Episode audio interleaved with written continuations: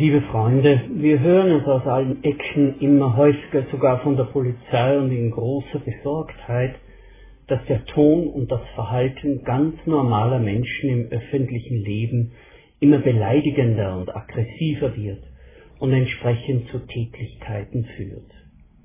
Da ist etwas verloren gegangen, das Menschen von innen her leitet und kontrolliert. Selbstkontrolle nennen wir es auch. Wir müssen gar nicht auf das Internet zu reden kommen mit seinen unfassbar beleidigenden Kommentaren und Aufrufen zu tätlichen Angriffen auf Politikerinnen oder sogar zu Morden. Das trifft natürlich bei weitem nicht auf alle Menschen zu, sondern auf eine Minderheit. Aber die ist doch so groß, dass dieses Thema, dieses Problem nicht unbeachtet bleiben darf. Wir fragen also nach einer öffentlichen Kultur des Miteinanders und respektvollen Tons. Als Christen haben wir oft zu sehr den innergemeindlichen Raum im Blick, wenn es um biblisch begründete Verhaltensweisen im Umgang miteinander geht. Aber die christliche Gemeinde ist keine isolierte Blase, in der ganz andere Gesetze gelten als im, im normalen Leben. Die christliche Gemeinde ist der Ort, wo wir uns ein Verhalten antrainieren, das dann auch darüber hinaus selbstverständlich wird. In Zeiten wie diesen brauchen wir mehr denn je Menschen mit Ethik und Moral, mit Prinzipien und klaren positiven Verhaltensweisen, ohne Beleidigungen und Ausfälligkeiten. Es scheint unnötig, so etwas zu sagen, aber die Realität hat uns da schon überholt. Der heutige Vers, über den wir nachdenken werden, zielt genau auf dieses Thema, das Verhalten von Christen im öffentlichen Alltag. Ich lese Philippa 4, 8. Brüder und Schwestern, richtet eure Gedanken auf das, was schon bei euren Mitmenschen als rechtschaffen, ehrbar und gerecht gilt was rein, liebenswert und ansprechend ist, auf alles, was Tugend heißt und Lob verdient. Wo will ich hin? Ich sehe auf Ziele wie Gerechtigkeit, Großzügigkeit und Fairness. Ich liebe Geschichten von Menschen, die dahin unterwegs sind. Das schaue ich mir an. Denn wo ich hinschaue, fahre ich auch hin. Dieses kurze Votum stand vor etlichen Jahren in einem Heft, das mit täglichen Gedanken und Anstößen durch die Passionszeit leitete. Denn wo ich hinschaue, fahre ich auch hin. Dieser Satz erinnert mich an meine jungen Jahre, als ich meinen Führerschein machte. Der Fahrlehrer hämmerte es mir immer wieder ein und ist mir bis heute hängen geblieben. Wo du hinschaust, dorthin lenkst du unwillkürlich. Es ging dabei um Situationen, wenn man zum Beispiel auf einer engen Fahrspur an einem anderen breiten Fahrzeug vorbeifuhr. Unverwandt vor dich auf die Spur schauen, hieß es da. Wenn du ängstlich auf den LKW neben dir schaust, ziehst du automatisch hinüber. Wo wir hinschauen, da fahren wir auch hin. Noch einmal Paulus.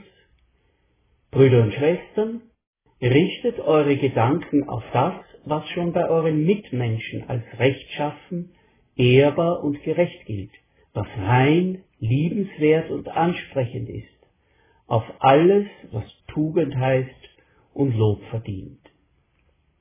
Dem Apostel Paulus geht es ums Hinschauen allerdings nicht um ein unbeteiligtes Hierhin und Dorthin schauen, sondern um ein bewusstes Hinschauen, das einen zu denken gibt, uns beschäftigt, das nachhängt und in uns weiterarbeitet, Einsichten und Entscheidungen reifen.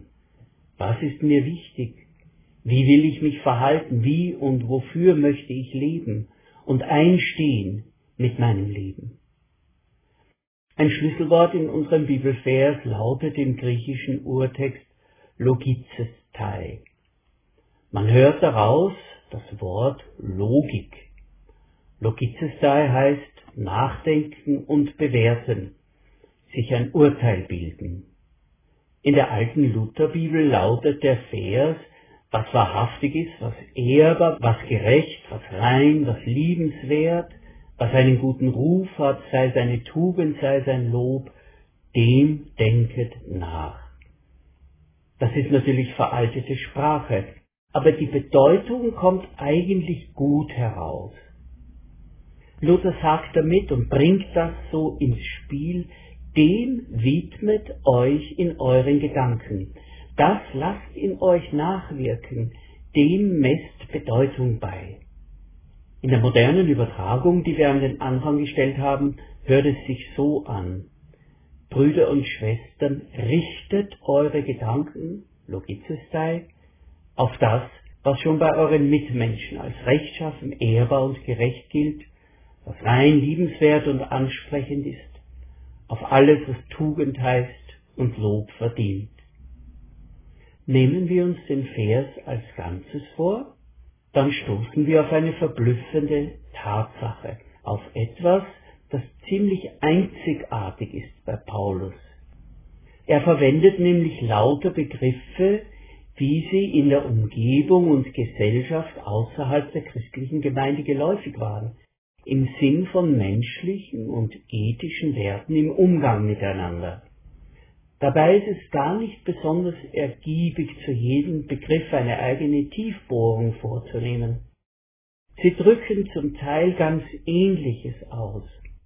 Aber in Summe stellen wir fest, Paulus nennt hier Werte wie, was wahr und ohne Berechnung und Hintergedanken ist, im Gegensatz zu hohler Oberflächlichkeit und trügerischem Glamour. Was gut ist ohne billigem Eigennutz. Was gerecht und fair ist und möglichst vielen zugutekommt, im Gegensatz zu egoistischem Raubbau an anderen und der Natur. Wovon man gerne spricht und was Freude macht, wenn man dran denkt. Wofür man einem Mitmenschen Anerkennung ausdrückt, was schön ist im Sinn von Charakterwerten. Damals nannte man das Tugenden. Wie sich jemand verhält, aber auch wie man redet, dass es nicht ordinär und beleidigend ist. Wir stellen erneut fest, das ist sehr allgemein gehalten und die Begriffe sind nicht spezifisch christlich. Sie finden sich in vielen damals in Umlauf befindlichen Tugendkatalogen und beschreiben recht allgemein ein werthaltiges Leben eines Menschen, der einen guten Charakter hat der verantwortungsvoll handelt und dem man dafür Respekt zollt. Wir haben hier eine der wenigen Stellen vor uns, an denen Paulus nicht über das Leben der Christen in der Gemeinde spricht, sondern über das Leben der Christen im beruflichen und gesellschaftlichen Alltag. Das Leben und Verhalten in der Gemeinde bleibt natürlich entscheidend für die Substanz und die Stärke, mit der die Christen ihr Alltagsleben angehen.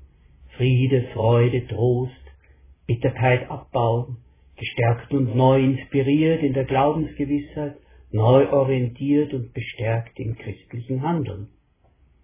Die Qualität des Lebens und Verhaltens in der Gemeinde ist auch wichtig für das nonverbale Zeugnis der Gemeinde für ihren Glauben.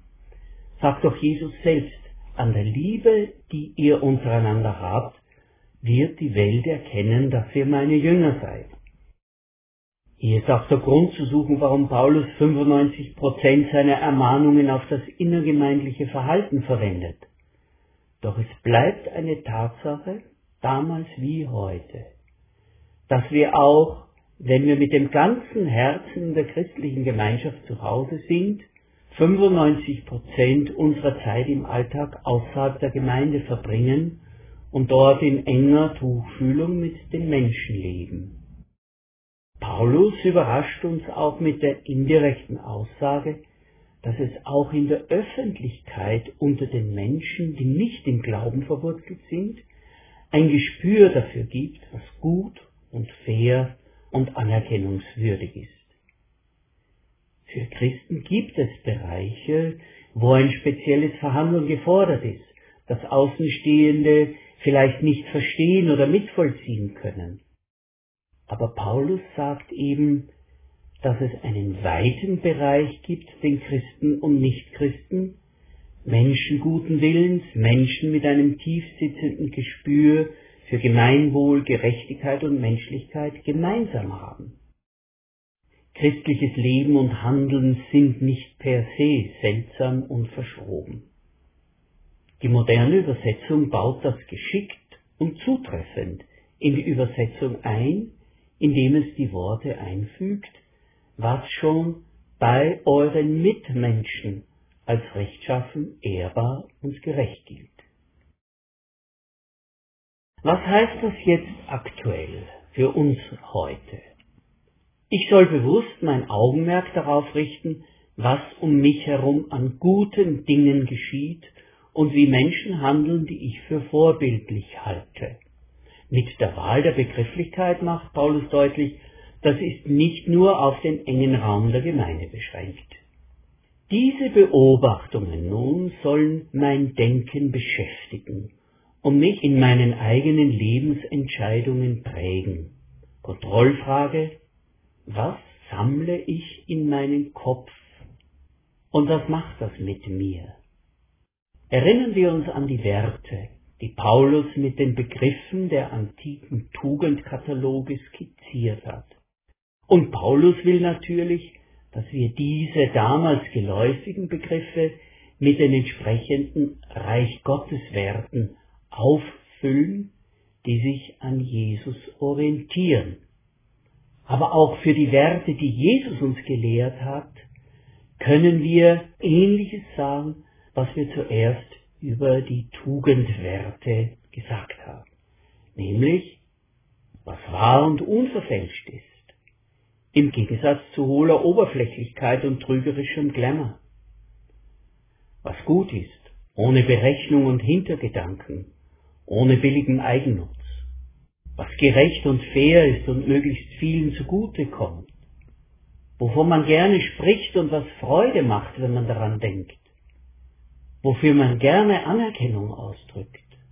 Was schön ist, im Sinn von Charakterwerten, wie sich jemand verhält, oder er oder sie redet, dass es wohllautend ist und nicht derb, ordinär oder beleidigend. Nach Aussage des Apostels Paulus sind das alltagstaugliche Werte. Dazu muss man nicht Pastor oder Missionar sein. Nein, da kann man Lehrer, Arzt, Beamter, Polizist, Firmenchef, Handwerker, Künstler und was auch immer sein. Diese Werte können in allen Lebensbereichen an die Oberfläche dringen und dem Handeln einer Person den besonderen Charakter geben, auf den es ankommt. Wir haben auch schon gesagt, dass diese Werte, von denen hier die Rede ist, aus den Ressourcen des christlichen Glaubens vertieft werden können und von anhaftenden Anteilen an Selbstgefälligkeit oder verdeckten Eigennutz gereinigt. Ein solches Leben wird auch im Alltag der Welt bei vielen Menschen Anerkennung finden. Denn auch, wir haben es mehrfach gesagt, außerhalb der christlichen Gemeinde ist ein Gespür vorhanden, was gut und fair, mitmenschlich und uneigennützig ist.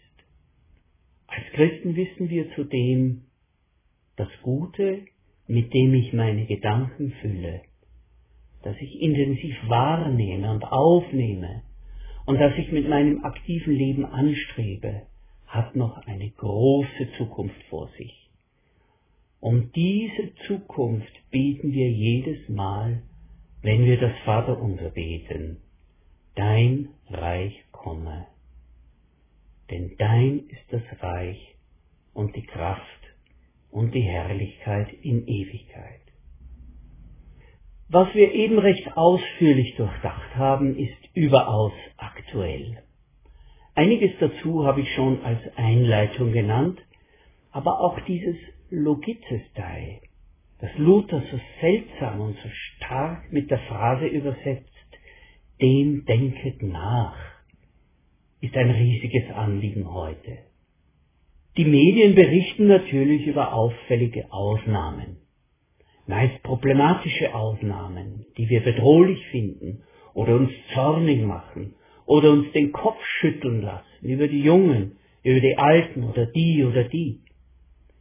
Es ist gar nicht so leicht, das Lenkrad festzuhalten, gerade auszuschauen und dabei die vielen tollen, vorbildlichen, rücksichtsvollen, höflichen Menschen, jung und alt, inländisch und ausländisch im Blick zu behalten und zu sagen, wie viele gute, verantwortliche Leute gibt es doch in unserem Land.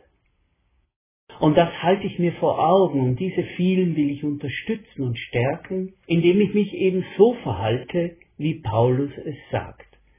Richtet eure Gedanken auf das, was schon bei euren Mitmenschen als rechtschaffen, ehrbar und gerecht gilt, was rein liebenswert und ansprechend ist, auf alles, was Tugend heißt und Lob verdient.